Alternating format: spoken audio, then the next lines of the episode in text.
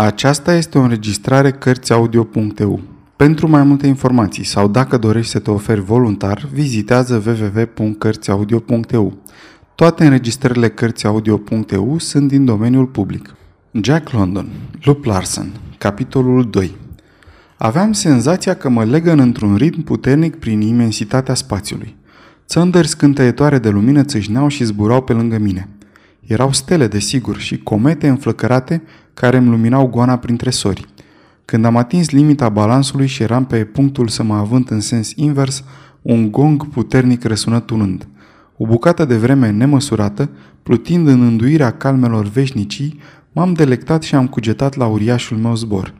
Dar visul, căci vis îmi spuneam că trebuie să fie, se schimbă. Ritmul legănării deveni din ce în ce mai precipitat. Eram aruncat din balans în contrabalans cu o iuțeală chinuitoare – de-abia îmi puteam ține răsuflarea într-atât de violent eram proiectat prin ceruri. Gongul începu să tune mai des și mai furios. Ajunsesem să-l aștept cu o nespusă groază. Apoi am avut senzația că sunt rât peste nisipuri hârșitoare, albe și fierbinți în bătaia soarelui. Aceasta îmi produsese un sentiment de chin nesuferit. Pielea mi se frigea din cauza focului, gongul suna și răsuna ca pentru mort. Punctele scânteietoare de lumină țâșneau pe lângă mine într-un nesfârșit torent, ca și cum întreg sistemul sideral s-ar fi prăvălit în gol. Am uftat, am inspirat cu durere și am deschis ochii. Doi bărbați îngenunchiați lângă mine se munceau să mă aducă în simțiri. Legănarea aceea ritmică și puternică era mișcarea de tangaj a navei pe mare. Gongul cel groaznic era o tingirie agățată pe perete și care se lovea și zdrângănea la fiecare salt al vasului. Nisipurile hârșitoare care mă ardeau erau palmele aspre ale unui om care înfricționa pieptul gol. M-am zvârcolit de durere și am ridicat puțin capul. Pieptul meu era carne vie și văzui picături mici de sânge țâșnind din epiderma sfâșiată și inflamată. Ajunge, Johnson, spuse unul dintre ei. Nu vezi că l-ai jupuit până la sânge pe domnul? Omul cu numele de Johnson un bărbat masiv de tip scandinav încetă să mă mai frece și se ridică stângaci în picioare. Omul care îi vorbea era fădit un cockney, un locuitor al periferiilor Londrei, cu trăsăturile curate și fața delicată, drăguță, aproape efeminată a omului care sorbise sunetul clopotelor de la Bow odată cu laptele maicăsii. O bonetă murdară de pânză pe cap și un sac murdar de iută în jurul șoldurilor subțiri îl proclamau bucătar peste bucătăria hotărât soioasă a vasului în care mă aflam. Ei, cum vă mai simțiți, domnule?" întrebă el cu un zâmbet slugarnic. Drept răspuns, m-am răsucit cu mare greutate și m-am așezat, iar Ionson mi-a ajutat să mă ridic în picioare. Zângănitul și bocăniturile tingirie îmi iritau nervii îngrozitor. Nu puteam să-mi adun gândurile. Agățându-mă de peretele de lemn al bucătăriei ca să mă sprijin, și mărturisesc că stratul de slin care îl acoperea m-a făcut să scrâșnesc din dinți, m-am întins pe deasupra plitei încinse până la acea unealtă supărătoare, am dat-o jos și am înțepenit-o bine în lada cu cărbuni. Bucătarul rânji la această dovadă de nervozitate din partea mea și îmi puse în mână o cană din care ieșeau aburi spunându-mi Poftim, asta are să vă facă bine. Era o fiertură grețoasă, cafea marinărească, dar fiind fierbinte m-a înviorat. Între două înghițituri din lichidul clocotit, mi-am privit pieptul jumulit și însângerat și m-am întors spre scandinav. Mulțumesc, domnule Johnson, i-am zis, însă nu credeți că măsurile dumneavoastră au fost puțin cam drastice? Înțelegând reproșul mai curând din gesturi decât din cuvintele mele, el îmi întinse palma să-i o examinez. Era uimitor de bătucită. I-am pipăit bătăturile și dinții mi-au scrâșnit din nou din cauza oribilei senzații de hârșială care mi-o produceau.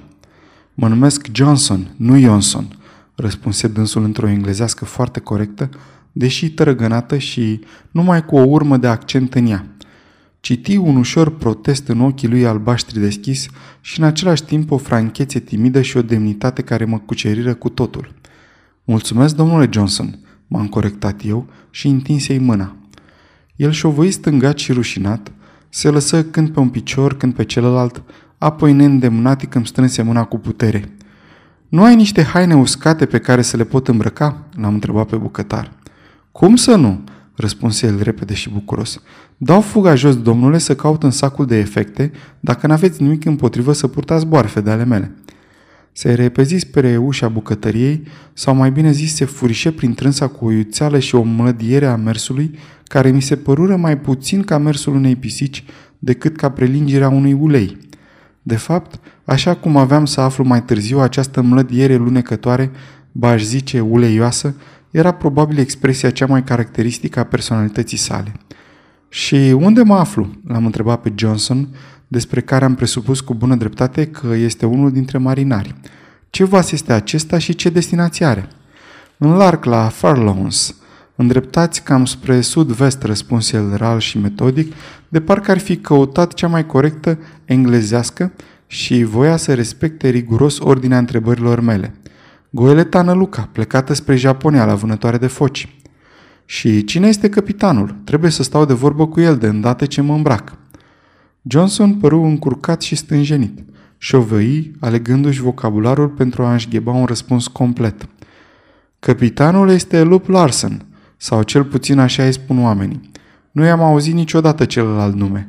Dar e bine să-i vorbiți încetișor. În dimineața asta e turbat. Secundul nu termină. Bucătarul se furișă înăuntru. Ai face bine, Ionson, să-ți iei tălpășița de aici, spuse el. Bătrânul o fi având nevoie de tine pe punte și astăzi nu-i ziua nimerită să te pui rău cu el. Johnson o apucă ascultător spre ușă, aruncându-mi în același timp peste umărul bucătarului o uitătură surprinzător de gravă și de rău prevestitoare, ca pentru a sublinia vorba curmată și faptul că era necesar să-i vorbesc cu prudență capitanului. Pe brațul bucătarului atârna un maldăr de veșminte mototolite groaznice la înfățișare și mirosind acru. Le-am pus ude în sac, catadixi dânsul să mă lămurească, dar va trebui să vă descurcați cu ele până ce usuc pe ale dumneavoastră la foc. Sprijinindu-mă de lemnăria cabinei, clătinându-mă din pricina legănării vasului și ajutat de bucătar, reuși să îmbrac o flanelă grosoloană de lână. Pe moment, simțindu-i asprimea, pielea a început să mi se încrețească și să se strângă – el observă contorsiunile și strâmbăturile mele involuntare și rânji. Nădăjduiesc să nu fiți niciodată siliți să vă obișnuiți cu așa ceva, fiindcă aveți o piele grozav de gingașă, ca de cucoană, cum s-ar zice, zău. De cum v-am zărit, am fost sigur că sunteți un gentleman. Încă de la început, omul acesta nu fusese pe plac și, în timp ce m-a ajutat să mă îmbrac, acest sentiment spori. Atingerea lui avea ceva respingător. Evitam să-i simt mâna pe mine, carnea mi se răzvrătea. Și dacă mai adăugați la aceasta și mirosurile exaltate de diversele cratițe ce fierbeau în clocote pe plită, vă puteți închipui că eram nerăbdător să ies la aer curat. Apoi mai era și nevoia de a sta de vorbă cu capitanul, despre măsurile ce le putea lua ca să mă ducă la țăr. Într-un potop de scuze și de comentarii, bucătarul îmi trecu peste cap o cămașă ieftină de bumbac, cu gulerul ros și cu pieptul murdar de vechi pete de sânge. Cel puțin așa mi se părea. Am încălțat niște bocani și am căpătat drept pantalon o pereche de nădrași de un albastru șters, pătați și care avea un crac cu un sfert de metru mai scurt decât celălalt. Cracul scurt arăta de parcă satana încercase să își face pe acolo sufletul acestui Cookney și a rămas cu bucată de pânză în gheară. Și cui trebuie să-i mulțumesc pentru această bunăvoință? L-am întrebat eu după ce m-am îmbrăcat complet, pe cap cu o șapcă de băiețandru și drept haină o jachetă vărgată și murdară de bumbac, care la spate mi-a târnat foarte jos și ale cărei mâneci îmi treceau numai puțin tel dincolo de coate. Cu o umilință studiată, bucătarul își îndreptă spinarea. Pe fața lui se ivise un rânjet umil. Din experiența mea cu comportarea ospătarilor la sfârșitul călătoriei pe vasele transatlantice de linie, puteam să jur că omul acesta își aștepta bacșișul. Mugridge, sir, se gudură el și trăsăturile sale efeminate schițară un sărus un suros. Thomas Mugridge, sir, la dispoziția dumneavoastră. Foarte bine, Thomas, i-am răspuns. Nu te voi uita după ce mi se vor usca hainele. O lumină dulce îi cuprinse fața și ochii îi licăriră.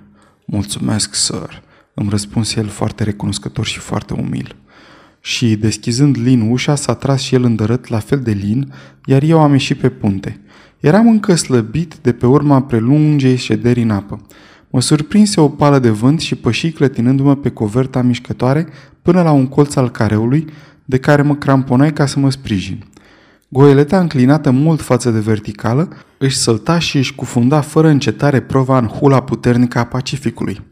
Dacă, după cum spunea Johnson, navigam spre sud-vest, am calculat că în acest caz vântul sufla aproape direct de la sud. Ceața se risipise și în locul ei soarele scânteia vioi pe suprafața apei. Mă întoarsei către est, unde știam că trebuie să fie California, însă nu putui vedea altceva decât pachete joase de ceață, aceeași ceață de sigur care provocase dezastrul vasului Martinez și mă adusese în situația de față. Către nord, nu prea departe, se ridica din mare un grup de stânci golașe și pe una din ele putui distinge un far.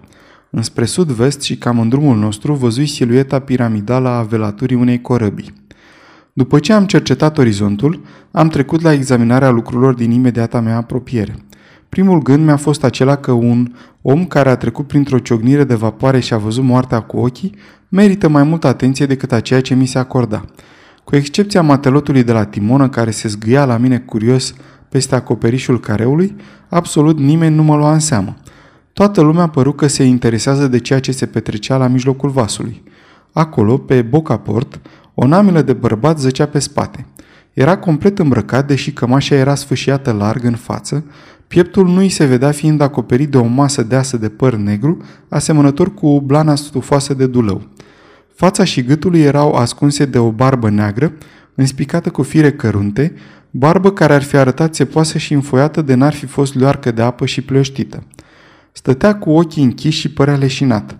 Gura o ținea însă căscată, pieptul îi se zbuciuma de parcă s-ar fi năbușit și gâfâia zgomotos. Din timp în timp, foarte metodic, ca un exercițiu de rutină, un marinar arunca în ocean ghiordelul de pânză atârnat de o funie, îl trăgea sus petrecându-și mână peste mână și a zvârlea conținutul peste omul care zăcea acolo.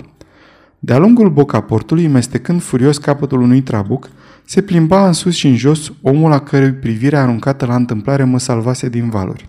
Era înalt cam de 1,80 m, însă prima mea impresie, sau mai bine zis, ceea ce m-a izbit la acest om nu era atât înălțimea cât puterea lui. Și totuși, deși era bine legat cu umerii lați și cu pieptul mare, nu i-aș putea caracteriza puterea ca masivă. Avea ceea ce am putea numi o putere vânjoasă, legată, ca aceea oamenilor slabi și nervoși, dar care la el, din cauza conformației sale greoaie, aducea cu musculatura unei specii de gorile mari și totuși nu semăna deloc cu o gorilă. Ceea ce mă străduiesc să vă redau este însă și această putere ca ceva nelegat de înfățișarea lui fizică, o putere pe care suntem obișnuiți să o asociem cu ființele primitive, cu fiarele și făpturile despre care ne închipuim că au fost premergătorii noștri ce trăiau în copaci, o putere sălbatică, fioroasă, vie.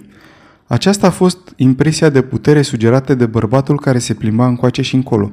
Era bine înfipt pe picioare, călca pe punte apăsat și sigur. Fiecare mișcare a fiecărui mușchi, de la legănarea umerilor până la arcuirea buzelor în jurul țigării de foi, era hotărâtă și părea că izvorăște dintr-un prisos de putere covârșitoare. De fapt, deși puterea aceasta marca fiecare acțiune a sa, ea nu părea decât vestitorul unei puteri și mai mari, care îl încezea în el, dar care se putea trezi în orice clipă, teribilă și de nestăvilit, ca furia unui leu sau ca mânia unei furtuni.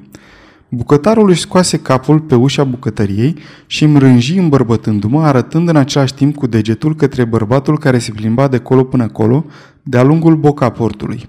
Îmi dădea astfel să înțeleg că acesta era capitanul, bătrânul în limbajul bucătarului, adică persoana cu care trebuia să stau de vorbă și să o plictisesc ca printr-un mijloc oarecare să ajung la uscat.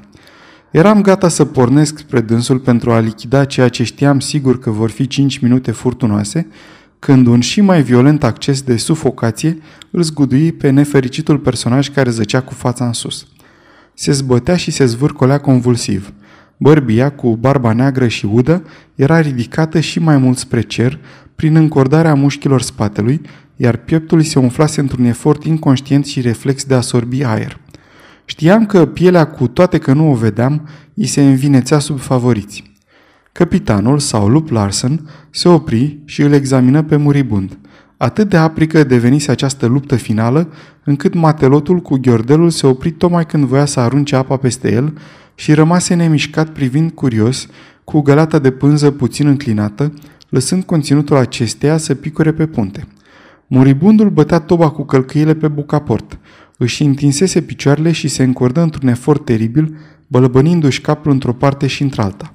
Pe urmă, mușchii se relaxară, capul încetă să se mai legene și un suspin ca de adâncă ușurare îi se înălță pe buze. Falca îi căzu, buza superioară se sumese și se iviră două șiruri de dinți îngălbeniți de tutun. Trăsăturile feței împietriseră parcă într-un rânge drăcesc adresat lumii pe care o păcălise părăsind-o. Apoi se întâmplă un fapt nemaipomenit. Capitanul își descărcă furia asupra mortului ca un trăznet. Înjurăturile îi năvăleau din gură asemenea unui șuvoi neîntrerupt și nu erau niște înjurături oarecare sau banale expresii indecente. Fiecare cuvânt era un blestem și au fost foarte multe cuvinte. Trozneau și plezneau ca niște scântei electrice. În viața mea nu mai auzisem așa ceva și nici nu mi-ar fi putut trece prin minte că e cu putință. Având eu însumi oarecare dar pentru exprimarea literară și o predilecție pentru imagini și fraze tari, pot spune că am apreciat mai mult decât oricare dintre ascultători extraordinara plasticitate și puterea de pângărire a metaforelor lui. Pe cât am putut deduce, dezlănțuirea lui Luke Larson se datora faptului că omul acela care era secundul trăsese un chef strașnic în ajunul plecării din San Francisco și apoi avusese prostul gust să moară la începutul călătoriei și să-l lase pe Luke Larson cu personajul descompletat. Ar fi inutil să mai spun, cel puțin pentru cei ce mă cunosc, că eram revoltat. Întotdeauna mi-a fost silă de înjurături și orice fel de trivialități. Aveam o senzație de sfârșeală, de strângere de inimă și aș putea spune chiar de amețeală. Pentru mine, unul moartea a fost întotdeauna îmbrăcată în solemnitate și demnitate, pașnică și însoțită de un ceremonial sacru. Dar moartea în aspectele ei mai mizere, murdare și groaznice nu o cunoscusem până acum. După cum spuneam, deși prețuisem forța mâniei năpraznice ce se revărsa din gura lui Lup Larsen, eram peste măsură de revoltat. Explozia aceea pârjolitoare ar fi putut veșteji fața cadavrului. Nu m-aș fi mirat dacă barba neagră și udă s-ar fi încrețit și s-ar fi închircit, izbucnind în flăcări și fum. Dar mortului nu-i mai păsa. Continua să rânjească sardonic, cu batjocură și cu cinică sfidare. Era stăpân pe situație. Sfârșitul capitolului 2